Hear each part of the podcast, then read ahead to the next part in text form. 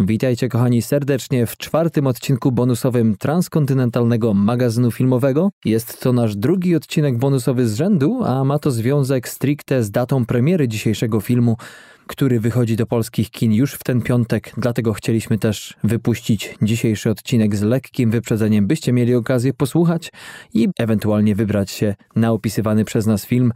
Ja oczywiście, jakby ktoś zapomniał, mam na imię Darek i zapraszam Was na około półgodzinną audycję, w której to skupimy się na być może jednym z największych przebojów kinowych tego roku, potencjalnym kandydacie do przyszłorocznych Oscarów i to w wielu kategoriach. Mowa oczywiście o filmie A Star is Born, czyli nasze swojskie narodziny gwiazdy.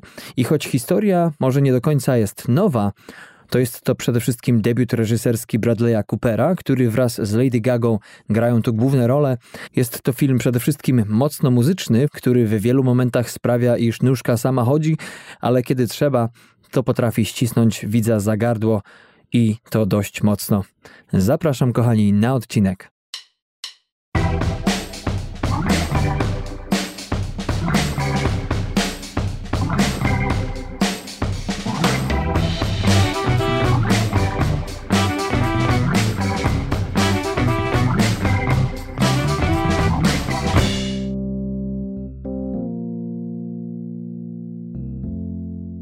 Końcu ostatnio mieliście możliwość posłuchania Patryka nie tak dawno w zasadzie, bo trzy dni temu, kiedy to wyszedł jego odcinek bonusowy, w którym to opowiadał wam o serialu Homecoming, którego ja też miałem okazję już obejrzeć i z Patrykiem i mną to jest tak a propos naszych gustów, że oczywiście w odcinkach pełnych mówimy o filmach, wobec których mamy te same zdanie, tak samo dobrze te filmy oceniamy.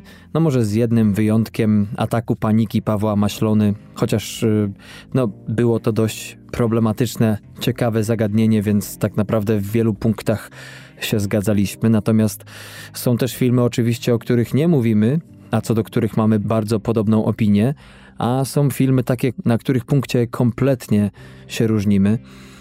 Jest ich może nie dość sporo, ale całkiem pokaźna ilość, y, ale jeśli chodzi o seriale, to muszę z ręką na sercu powiedzieć, że za Patrykiem to można iść jak w ogień, jeśli chodzi o jego selekcję.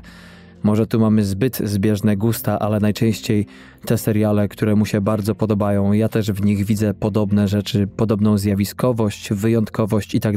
Także zapraszam, kochani, jeżeli nie mieliście jeszcze okazji do obejrzenia serialu Homecoming, który jest debiutem Julie Roberts, można powiedzieć, jeśli chodzi o posiadanie stałej roli w serialu telewizyjnym, który premierę miał na stacji Amazon. Jeśli chodzi o mnie, ostatnio to raz, że ze względu na to już za nami przerwa związana ze świętem dziękczynienia, to miałem okazję przejść się zobaczyć kilka filmów i ostatnio byłem z przyjaciółką i żoną na filmie Fantastyczne Zwierzęta Zemsta Grindelwalda.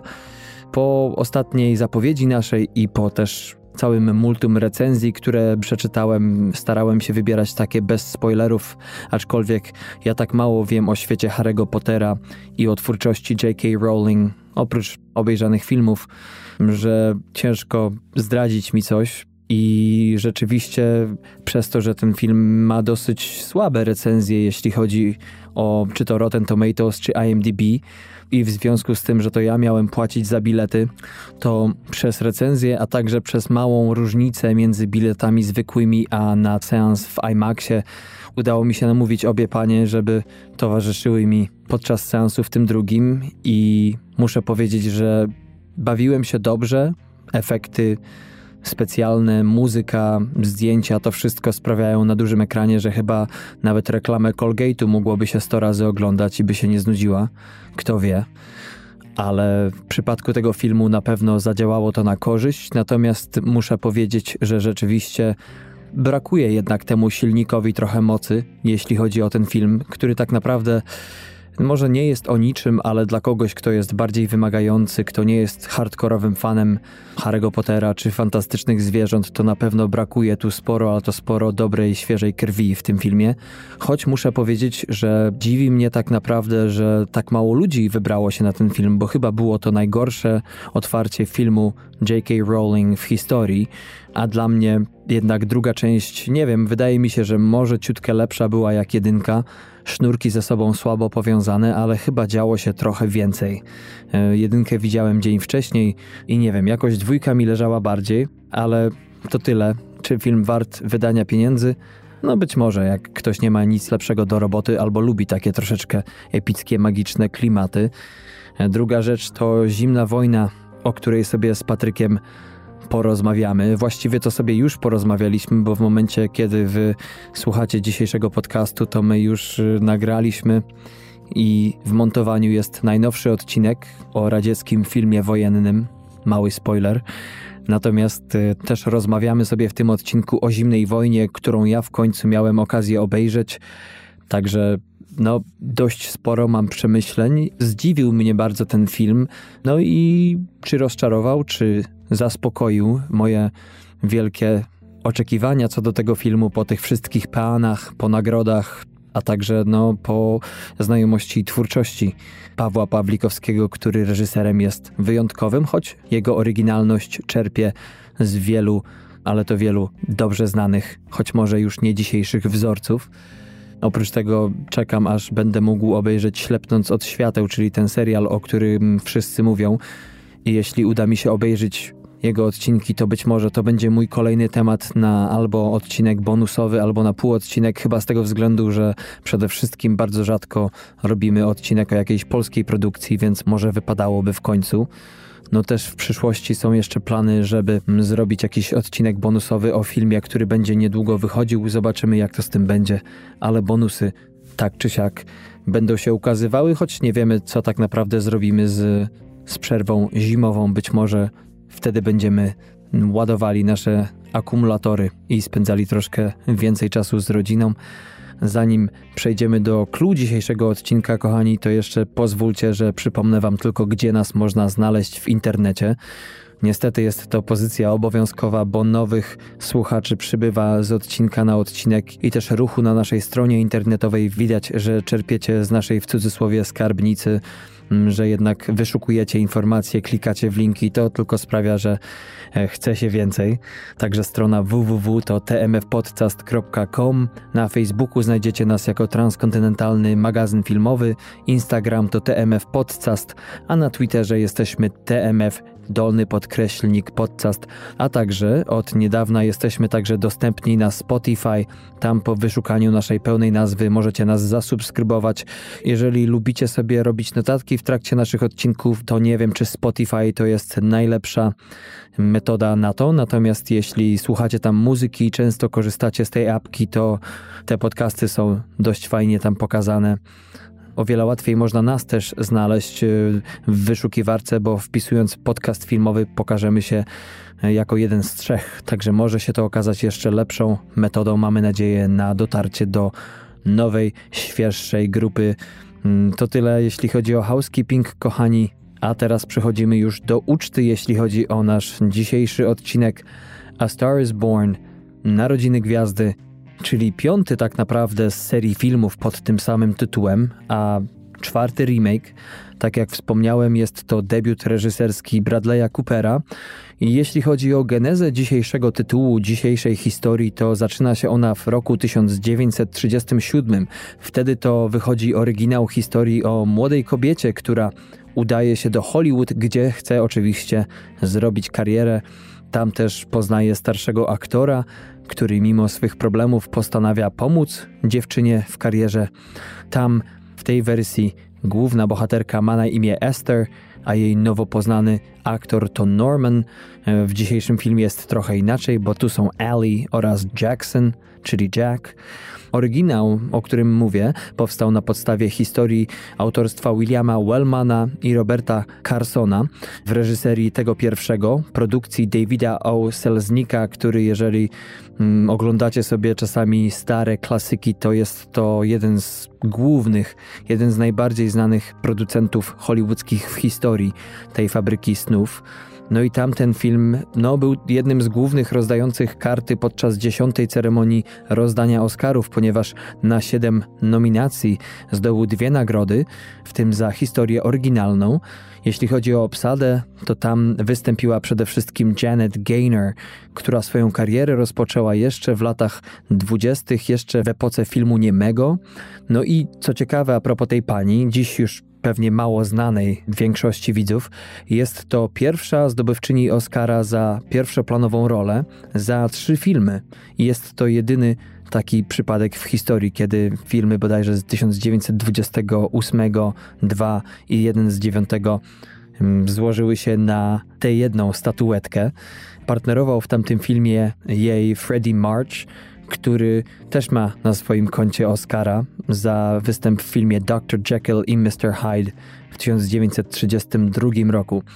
To była pierwsza wersja tego filmu. 20 lat później powstała druga, pierwszy jej remake. No i tym razem scenariusz, jak możecie się domyślać, doznał mniejszych lub większych zmian Przede wszystkim pojawiło się sześciu innych autorów, którzy mieli na niego wpływ, w tym też producent David O. Selznick 20 lat później. I tym razem dziewczyna już nie jest aktorką, a piosenkarką i otrzymuje pomoc od aktora po tym, jak sama ratuje mu twarz podczas pewnego zajścia, kiedy to sama występowała na scenie. Ten aktor wtargnął tam na nią, sam uwikłany w jakiś zakulisowy konflikt. No i tak to się wszystko potoczyło. Pierwszy remake został wyreżyserowany przez George'a Cukora, słynnego, słynnego reżysera i producenta amerykańskiego.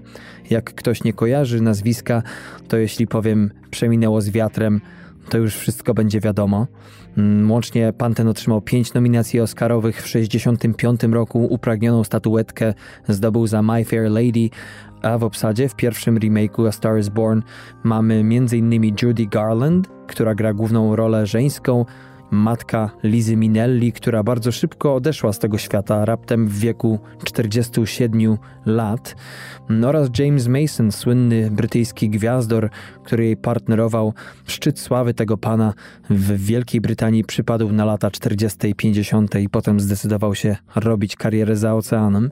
W 1976, czyli w 19 lat po remake'u i 39 lat po oryginale powstał drugi remake, tym razem z Barbara Streisand i Chrisem Christophersonem, słynnym muzykiem amerykańskim, który otrzymał też Złotego Globa za tę rolę.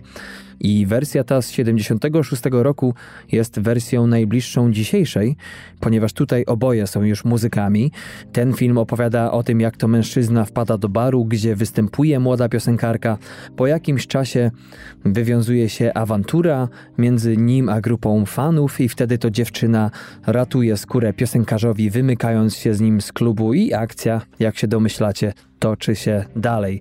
Jeszcze w 2013 roku powstał bollywoodzki remake e, słynnej historii, natomiast dzisiejsza wersja z roku 2018 przenosi nas z powrotem do Los Angeles.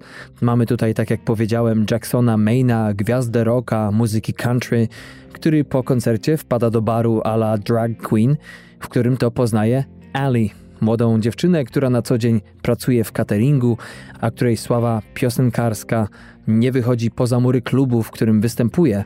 No i tego dnia po swoim koncercie Jack przyjeżdża do klubu, gdzie właśnie dziewczyna daje magiczny występ, magiczny pokaz swoich możliwości. Ten nie może od niej oderwać wzroku. No i od tego momentu rozpoczyna się ich znajomość. Piosenkarz próbuje pomóc swojej nowej muzie, rozkręcić jej karierę muzyczną, biorąc ją na tournée i wykonując z nią numer na scenie. I tak kariera młodej Ali zaczyna nabierać rozpędu, czego no nie można powiedzieć o Jacku ponieważ kiedy między parą rodzi się uczucie, które rozkwita dalej przez kolejne sceny, kiedy Ali wkracza jednak w świat poważnej muzyki przy pomocy nowo poznanego w dodatku menadżera, Jack zaczyna mieć problemy osobiste z alkoholem, w zasadzie to jedno i to samo. No i to rzutuje na trajektorię jego losów, która jest tak jakby na kontrze do jego wybranki. Scenariusz podobno inspirowany jest historią Kurta Cobaina i Courtney Love, czyli słynnej pary, która no, miała dość ciekawy, burzliwy związek, no i też y, sam Cobain, jak i Love to osoby nieprzeciętne. Początkowo film miał reżyserować Eastwood w głównej roli z Beyoncé, jednak przez jej ciążę wszystko to się przeciągało, aż rozpętało się, jak to mówią w Hollywood, prawdziwe produkcyjne piekło. Jeśli chodzi o rolę męską, to proponowano ją kolejnym aktorom, takim jak Christian Bale, Leonardo DiCaprio, Will Smith, e, Tom Cruise był też na rozkładzie i z tego co pamiętam też chyba był pomysł z Johnny Deppem, ale jednak wszyscy odmawiali. E, w 2016 roku Bradley Cooper zaczął toczyć zaawansowane rozmowy. Podobno w tym samym czasie zainteresowany projektem był także Steven Spielberg, ale upartość Coopera chyba się opłaciła. Podpisał z wytwórnią Warner Bros. Kontrakt. W tym samym roku w sierpniu do obsady dołączyła także Lady Gaga i już w 2017 rozpoczęły się zdjęcia. By przekonać studio do zatrudnienia Lady Gagi, Bradley Cooper pokazał swoim mocodawcom nagranie z telefonu, na którym to oboje śpiewają, wykonują kilka numerów. No i żeby udowodnić wytwórni to, że Lady Gaga jednak będzie idealnym wyborem do głównej roli żeńskiej. Mamy tutaj też polski wątek, ponieważ słynny operator kamery Janusz Kamiński, który już wcześniej 8 lat temu współpracował z Lady Gagą a propos reżyserowania teledysku do jej piosenki Alejandro, był też tutaj autorem zdjęć testowych w domu Lady Gagi, scenariusz do których napisali Bradley Cooper i jeden z dzisiejszych scenarzystów Will Fetters. No i udało się przekonać wytwórnię Premiera dzisiejszego filmu miała miejsce 31 sierpnia na festiwalu w Wenecji. Potem film zjeździł przeróżne festiwale, był m.in. w Toronto, w San Sebastian czy w Zurychu. No i był też podczas festiwalu Camera Image w Toruniu, gdzie był nominowany do nagrody operatorskiej, ale ostatecznie tej nagrody nie zdobył. Kinowa wersja natomiast filmu miała premierę w Stanach Zjednoczonych 5 października. Za scenariusz, już wspomniałem, odpowiedzialny jest m.in. Will Fetters, który do tej pory jest autorem pięciu scenariuszy, głównie do melodramatów. Na jego koncie zaliczymy takie filmy jak Twój na zawsze z Robertem Pattisonem z 2010 roku. Dwa lata później napisał scenariusz do filmu Szczęściarz z Zakiem Efronem w roli głównej, a cztery lata temu, czyli w 2014 był autorem scenariusza do filmu Dla Ciebie Wszystko z Jamesem Marsdenem, tym razem w roli głównej. Drugim scenarzystą Narodzin Gwiazdy jest Eric Roth.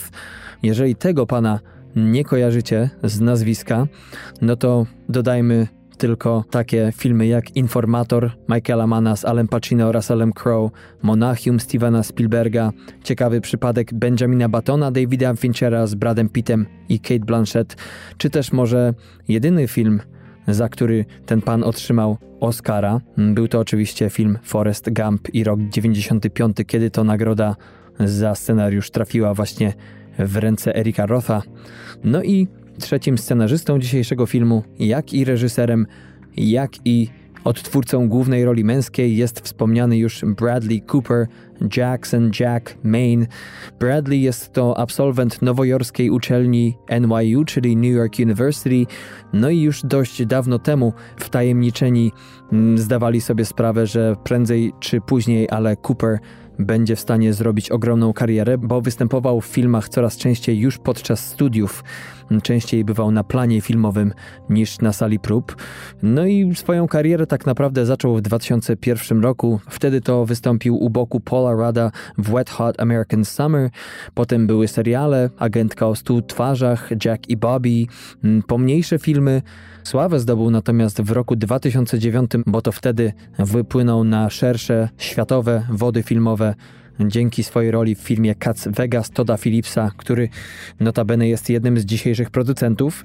Potem już było tylko lepiej. 2012 rok to poradnik pozytywnego myślenia Davida O. Russella. Tam partnerował Jay Lawrence i była to jego pierwsza nominacja Oscarowa. Bardzo, bardzo udany film. W 2013 roku równie udany film American Hustle. Ten sam reżyser. Druga nominacja Oscarowa dla Bradley'a. 2014 to film Sniper w reżyserii Clint'a Eastwooda. Za ten film Cooper otrzymał dwie nominacje Oscarowe za rolę pierwszoplanową, a także za film, którego był producentem. W 2015 roku to powrót do Davida O. Russella, no i Jennifer Lawrence i film Joy. W międzyczasie oczywiście było jeszcze kilka innych produkcji, ale od tego czasu tak naprawdę dzisiejszy film jest takim no, głównym jego filmem, jeśli chodzi o Hollywood. Jeszcze w tym roku ukaże się film Przemytnik w reżyserii i w roli głównej z Clintem Eastwoodem. No ale to tyle, jeśli chodzi o dorobek aktorski dzisiejszego scenarzysty i reżysera i odtwórcy głównej roli męskiej. No i jak wspomniałem już na początku, jest to jego debiut reżyserski. No i już zdążył otrzymać wyróżnienie specjalne za ten film podczas Międzynarodowego Festiwalu właśnie w Wenecji. Oprócz tego, jak wspomniałem, zauważony był na Camera Image w Toruniu, Podczas rozdania Hollywood Music and Media Awards otrzymał ten film trzy nagrody, w tym za oryginalną piosenkę i soundtrack, który bije w Stanach Zjednoczonych rekordy Billboardu. Matt Lubatik otrzymał nagrodę operatorską na festiwalu Hollywood Film Awards, który odbył się 4 listopada tego roku. No to jest taki festiwal, kiedy to Hollywood samo sobie przyznaje nagrody. Być może nie kojarzycie nazwiska tego operatora, ale jak ktoś e, jest fanem Darena Aronowskiego, to z pewnością będzie kojarzył takie filmy jak Pi, Requiem dla snu, Źródło, Czarny Łabędź czy Mother. Za Czarnego Łabędzia właśnie Lubatik otrzymał nominację Oscarową. Źródło to mój ulubiony film życia, można powiedzieć. No i oprócz tego Lubatik też był operatorem kamery podczas kręcenia takich filmów jak Iron Man 1 i 2, a także zdjęcia do tegorocznego Venoma. To także jego zasługa. Oprócz Bradley'a Coopera Główną rolę w tym filmie równorzędną gra Lady Gaga, która w momencie kręcenia tego filmu miała tyle samo lat co Judy Garland, która jak wspomniałem wystąpiła już w pierwszym remake'u tego filmu w roku 1957 dla Lady Gagi, czyli dla gwiazdy popu urodzonej w 1986 roku w Nowym Jorku jako Stephanie Joanne Angelina Germanotta. Jest to już piąty film, w jej karierze. Wcześniej wystąpiła m.in. w Sin City Damulce Wartej Grzechu. No i oprócz tego dość ciekawie prezentuje jej się dorobek aktorski, jeśli chodzi o nagrody, bo w 2016 roku otrzymała Złotego Globa za występ w serialu American Horror Story Hotel, ale dwa lata wcześniej otrzymała nominację do Złotej Maliny za występ w filmie Maczeta Zabija z 2013 roku. Tej dwójce, czyli Cooperowi i Gadze, w filmie partnerują m.in. Sam Elliott, czyli aktor o najgłębszym głosie w Hollywood, ostatnio widziany w The Ranch na Netflixie, gdzie gra ojca pary aktorów znanych z różowych lat 70., czyli Ashtona Kutchera i danego Mastersona. Natomiast oprócz Eliota w filmie tym mamy także z bardziej znanych postaci Davida Chappella, czyli amerykańskiego komika, który niedawno w zeszłym roku powrócił na scenę stand-upową po kilku latach rozbratu związanego z kilkoma skandalami i również ma na swoim koncie bardzo wiele e, różnych ról. Między innymi wystąpił w takich filmach jak Robin Hood Faceci w Rajtuzach z 93 roku. Cztery lata później miał małą rolę w Con Air, Locie Skazańców. Był też gruby i grubszy z 96 czy żółtodzioby 98. To tak się pokrótce prezentuje jego dorobek aktorski. Jeśli chodzi o ciekawostki związane z przygotowaniem do tego filmu, bo już troszeczkę nadmieniłem kulisy powstawania, kulisy producenckie, jak ciężko było um, doprowadzić do tego, żeby powstały pierwsze zdjęcia, to Lady Gaga zgodziła się wystąpić w tym filmie pod warunkiem, że Bradley Cooper będzie śpiewał naprawdę, a nie z playbacku, ponieważ, jak to powiedziała w jednym z wywiadów, playback kładzie naprawdę każdy film. Nie ma od tego ucieczki, naprawdę aktor musi perfekcyjnie wykonywać utwór, by nie było żadnej różnicy, żadnego lagu. No więc Cooper nie miał innego wyjścia, jak wydać słonej pieniądze na trening zarówno wokalny, jak i gitarowy, żeby przygotować się odpowiednio do dzisiejszego filmu. E, kilka scen na tym festiwalu zostało nakręconych, co ciekawe, podczas słynnego festiwalu muzycznego Coachella w Kalifornii. Tu warto wspomnieć, że Lady Gaga to jest pierwsza piosenkarka w historii tego festiwalu, która otworzyła go swoim występem. No i w dzisiejszym filmie jest kilka scen, które zostały nakręcone podczas tego festiwalu, kiedy to widzowie za 10 dolarów mogli wejść i obejrzeć sceny kręcone na potrzeby dzisiejszego filmu. Natomiast by nic nie wyciekło do mediów, bo ten film rzeczywiście był świetnie, świetnie chroniony, to przed wpuszczeniem widowni na stadion odbyła się konfiskata wszelkich urządzeń nagrywających, czy to komórek, kamer, czy innych rzeczy. No i oprócz tego tylko pierwsze rzędy fanów słyszały jej śpiew, ponieważ podczas kręcenia brak był jakiejkolwiek muzyki z głośników. Wszystko szło oczywiście do miksera z mikrofonu. No i cóż, jeśli chodzi o odczucia a propos dzisiejszego filmu, no to mamy niby tendencyjną historię wielkiej gwiazdy, która spotyka dziewczynę z marzeniami, ale musicie mi uwierzyć, że to jest jedyne, co w tym filmie jest tendencyjne. Od początku, od pierwszej sceny film ten uderza, jak to ja lubię mówić, z grubej rury. Mamy tutaj śpiew Coopera, niczym rasowego muzyka. Do przygotowania się tego filmu, oprócz lekcji wokalnych, tak jak wspomniałem, Pobierał także lekcje gry na gitarze u Lucasa Nelsona, syna słynnego artysty Williego Nelsona. Polegało to na tym, że przez cały rok, dzień w dzień, panowie spotykali się w domu reżysera, by Cooper nie tylko nauczył się lepiej grać, ale przede wszystkim, żeby nauczył się zachowywać jak profesjonalny muzyk, by nabrał tej bardzo pożądanej dla frontmenów sceniczności. No i oprócz tego Lukas także z jego prawdziwym zespołem wcielają się w zespół, w którym właśnie gra główny bohater dzisiejszego filmu.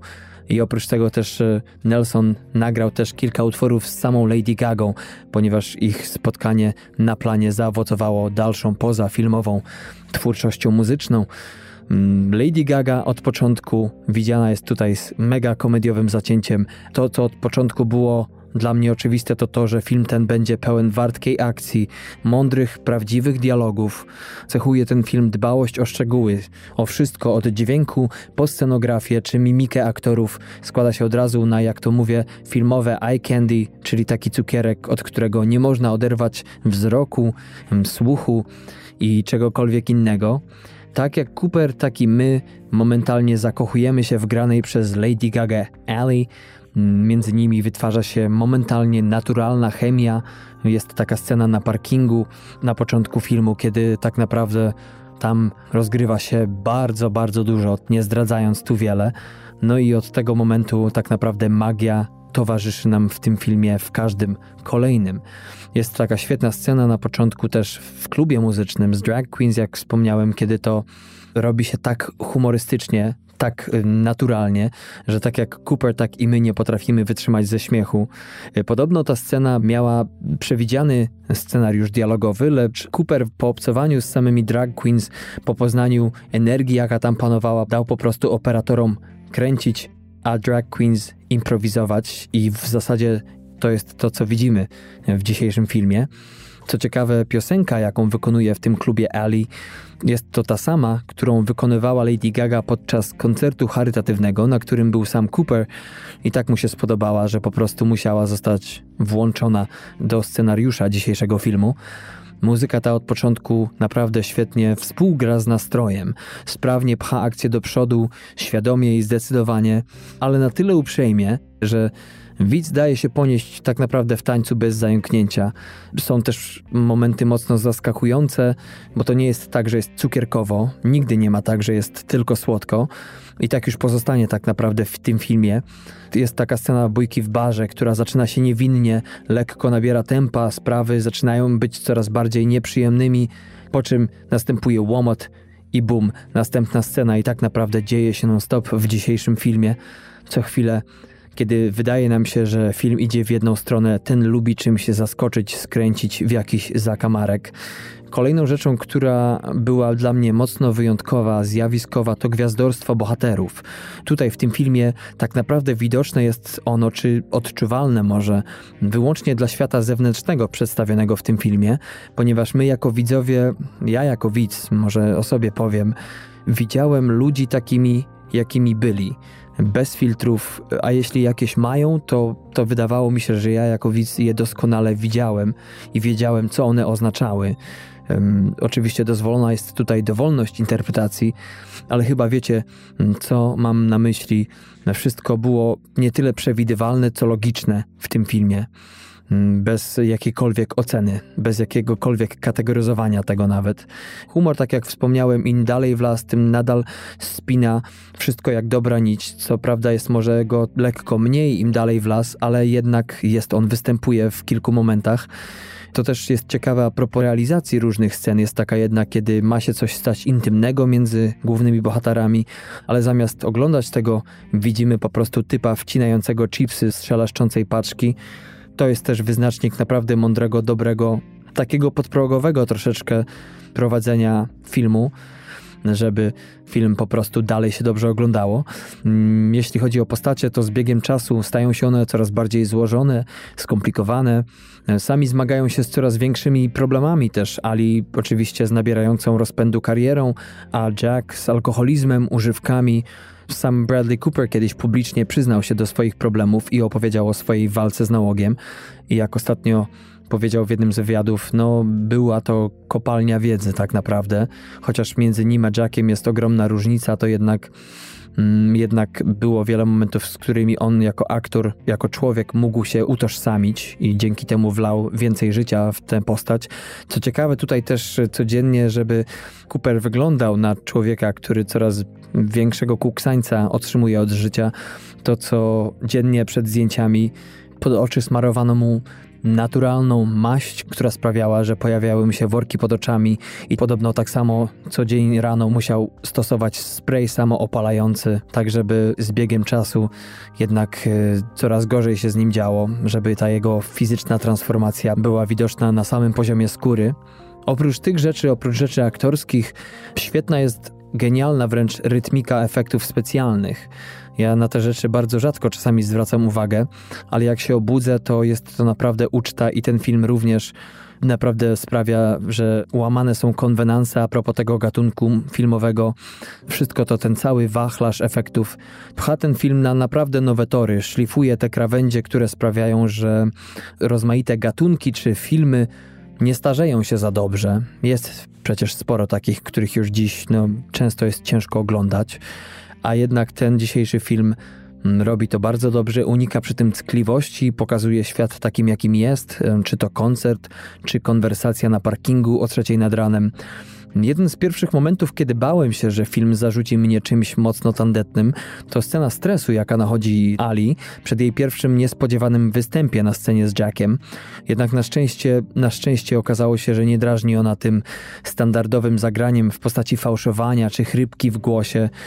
Tutaj stres głównej bohaterki widać w spojrzeniu, w tym jak ona reaguje na wszystko, co się wokół niej dzieje, w niuansach jej zachowań. Słychać też to w lekko ściszonym głosie piosenkarki i to jest tylko i wyłącznie wartość dodana w tym filmie. Na szczęście dla nas i dla niego samego nie odbywa się jednak w nim bez konfliktów, bo te się zdarzają, zmieniają kompletnie nastrój filmu. Jest taka scena kłótni z bratem, granym przez wspomnianego sama Eliota, który jest jego menadżerem w filmie. No i po tej scenie film naprawdę dzięki porywającej muzyce i tak dalej, wrzuca drugi, jeśli już nie trzeci bieg, i już wiemy wtedy, że nie ma odwrotu i że prędzej czy później coś będzie musiało się wykoleić, jakaś część tego pociągu. Jest to tak naprawdę nowoczesna baśń, tak wygląda ten film o księciu, ale i o księżniczce. No jednak trzeba tutaj wspomnieć, że ten książę nie jest tutaj samcem alfą w tradycyjnym znaczeniu. Przy jego no, usposobieniu dość tradycyjnym, bo Jack pochodzi z Arizony, a oczywiście Arizona jest zaliczana do południa, stan bardzo konserwatywny, bardzo, bardzo kowbojski. No i ten film to przede wszystkim triumf Kopciuszka, a nie księcia, która nie tyle przemeblowuje, co nie wiem, redefiniuje zamek, w którym od dawien dawna mieszkał książę i tym samym Kopciuszek po prostu czyni zamek swoim. Pytanie, jak zachowa się książę? No, sposób w jakim z tego wyszedł Cooper jest naprawdę mocno nieszablonowy. Jego bohater ma bardzo wiele momentów, w których typowy facet w typowym filmie zachowałby się tak jak zwykle, po męsku, z testosteronem, który zazwyczaj, mm, historycznie rzecz biorąc, wszystko chrzani. No ale tutaj nie można zapomnieć o tym, że jest to film dwóch nietuzinkowych osób, dwóch nietuzinkowych postaci, więc i film czyni w powyższych momentach to, co powinien czynić każdy dobry film, czyli zwodzi nas, zwodzi po czym kompletnie zaskakuje. Rewelacyjnie w filmie synchronizują się timeliny obu postaci. Na początku Jack jest mega gwiazdą, a Ali dopiero zaczyna, potem coraz śmielej sobie radzi, natomiast jej partner, jak powiedziałem, oprócz problemów zdrowotnych typu alkoholizm, ma też problemy ze słuchem, tak ważnym dla muzyka i w pewnym momencie to właśnie Ali przyjdzie dźwigać oba ciężary naraz, e, swoje problemy, problemy swojego partnera, no i oba te ciężary stają się wraz z biegiem filmu coraz cięższe. Film naprawdę stawia na bycie autentycznym, oprócz słów płynących z ust bohaterów, tak samo mamy sytuacje, które są wzięte rodem z prawdziwego życia. Na przykład jest scena z Saturday Night Live, czyli ze słynnego prowadzonego na żywo show komediowego w Stanach Zjednoczonych, którego jednym z głównych gwoździ programowych jest także występ gwiazdy muzycznej i tam właśnie występuje Ali, którą zapowiada sam Alec Baldwin, który na co dzień również występuje, chociaż już teraz rzadziej Wracając do postaci fikcyjnych jeszcze, to tak się to rozgrywa. Na początku mamy dwójkę Jacka i Ali, potem dochodzi do tego brat, menadżer głównego bohatera. Potem mamy powrót do tandemu zakochanych, choć w zupełnie innej rzeczywistości. I kiedy film może nie staje się statycznym, ale niebezpiecznie się do tego zbliża, no to kto się pojawia? Oprócz innych postaci? Nie kto inny jak wspomniany Dave Chappelle. I naprawdę na te kilka sekund kradnie film. Jest to naprawdę krótka, acz genialna rola czarnoskórego komika, który podobno gra także na perkusji w tym filmie, ale niestety te sceny nie zmieściły się w wersji finalnej tego filmu. No i gdy kariera Ali jest już w pełni rozpędu, film ani myśli zwolnić, tak jak ona nie może uwierzyć w miejsce, w którym się znajduje, tak i my nie możemy uwierzyć, jak daleko Jesteśmy już od momentu początkowego, w którym to poznajemy głównych bohaterów. No i prędzej czy później, kiedy to życie nabiera coraz większego tempa, ktoś będzie musiał się puścić karuzeli, bo nie dla wszystkich kręci się ona z odpowiednią prędkością. No i w pewnym momencie musi nastąpić trzęsienie ziemi. I znowu wtedy film nas wykiwa. Potem ci, którzy puszczą się karuzeli, będą chcieli na nią wrócić na trzeźwo tym razem, z gracją, ale będą też tacy, którzy będą chcieli tych, którzy zlecieli z niej, zrzucić ich jeszcze raz. Brzmi to kryptycznie, ale jest taka scena między menadżerem Ali a jej mężem, którego w tym czasie reputacja no, jest na dość niskim poziomie i w tej scenie menadżer piosenkarki uświadamia jej mężowi, że jego problemy, jego reputacja zaczynają szkodzić poważnie reputacji Ali, która jest na mocnej fali wznoszącej. No a pod koniec filmu to, co robią twórcy z nami, to, co zrobili ze mną, znowu powiem za siebie, to czysty szantaż emocjonalny. Film rozpoczął się od muzyki, a kończy go zupełna cisza. No i pokażcie mi drugi taki muzyczny film.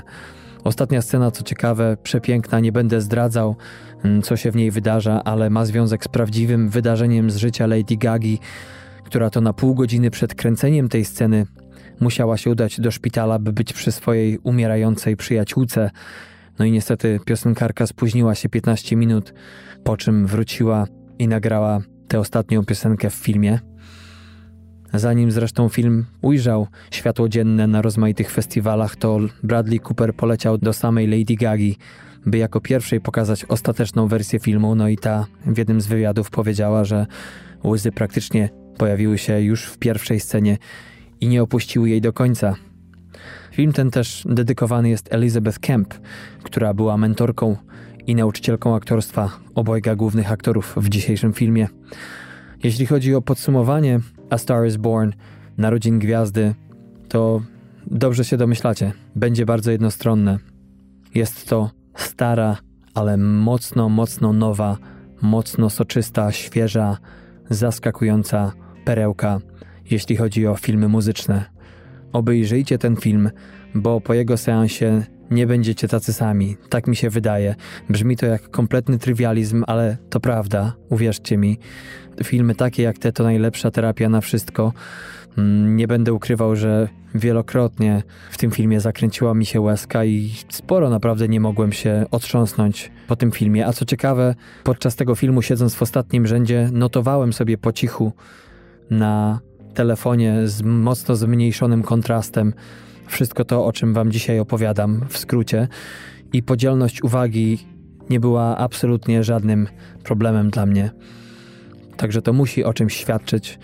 Bradley Cooper, pomimo że nie jest muzykiem, udowodnił, że potrafi zagrać podobną postać tak kompletnie, że nie widać fałszu dosłownie w niczym, czy to śpiew, gra na gitarze, czy sama gra aktorska oczywiście. Jeśli chodzi o Lady Gaga, to do tej pory ci, którzy widzieli jej występy, czy koncerty, czy teledyski, wiedzą, że umie zagrać spektakl i porwać tysiące. Natomiast tym filmem udowodniła, że potrafi także grać przed kamerą mocno, mocno prawdziwie i to bez makijażu prawie żadnego. No i jeśli chodzi o wspomniane przeze mnie nagrody Oscarów, które będą miały miejsce w lutym przyszłego roku, to na dziś nominowałbym ten film przynajmniej w pięciu kategoriach za film, reżyserię, obie role pierwszoplanowe, muzykę i zdjęcia. Budżet tego filmu to około 40 milionów dolarów. Do dziś zarobił około 354 milionów dolarów, czyli prawie dziesięciokrotność wydatków. Jeśli chodzi o ceny tego filmu, to widzowie na IMDb dają mu 8,2 przy 101 tysiącach głosów. Na Filmwebie pojawiło się niecałe 3000 głosów i średnia ocena to 7,6. Natomiast jeśli chodzi o Rotten Tomatoes, to krytycy dają temu filmowi 8,1 na 10 przy 90% pozytywnych recenzji, a widzowie 4,2 na 5, czyli 8,4 na 10 de facto, przy 81% pozytywnych opinii. Całkiem, całkiem nie najgorzej, chociaż wydaje mi się, że ja tutaj pieję trochę lepsze peany. Moja ocena tego filmu to 15 na 15, a czas jego trwania to 2 godziny i 16 minut. Film długi, ale film mocno, mocno zjawiskowy, który będzie uwierzcie mi, jednym z rozdawających karty podczas przyszłorocznej ceremonii rozdania Oscarów. No i to tyle, kochani, jeśli chodzi o dzisiejszy odcinek bonusowy. Film wchodzi do polskich kin już w ten piątek, czyli w ostatni dzień listopada. No i mam nadzieję, że podzielicie się z nami waszymi opiniami. Możecie nas znaleźć na www.tmfpodcast.com. Tam oczywiście nasza skarbnica i kopalnia linków i innych rzeczy dotyczących tego, o czym mówimy na falach naszego eteru. Oprócz tego na Facebooku znajdziecie nas wpisując Transkontynentalny Magazyn Filmowy, na Instagramie TMF Podcast pisane razem, na Twitterze TMF Dolny podkreślnik podcast. Jak wspomniałem na początku, jesteśmy dostępni także na Spotify. No i cóż, jak ktoś jeszcze nie miał okazji przesłuchać ostatniego odcinka bonusowego Patryka, to serdecznie, serdecznie zapraszam.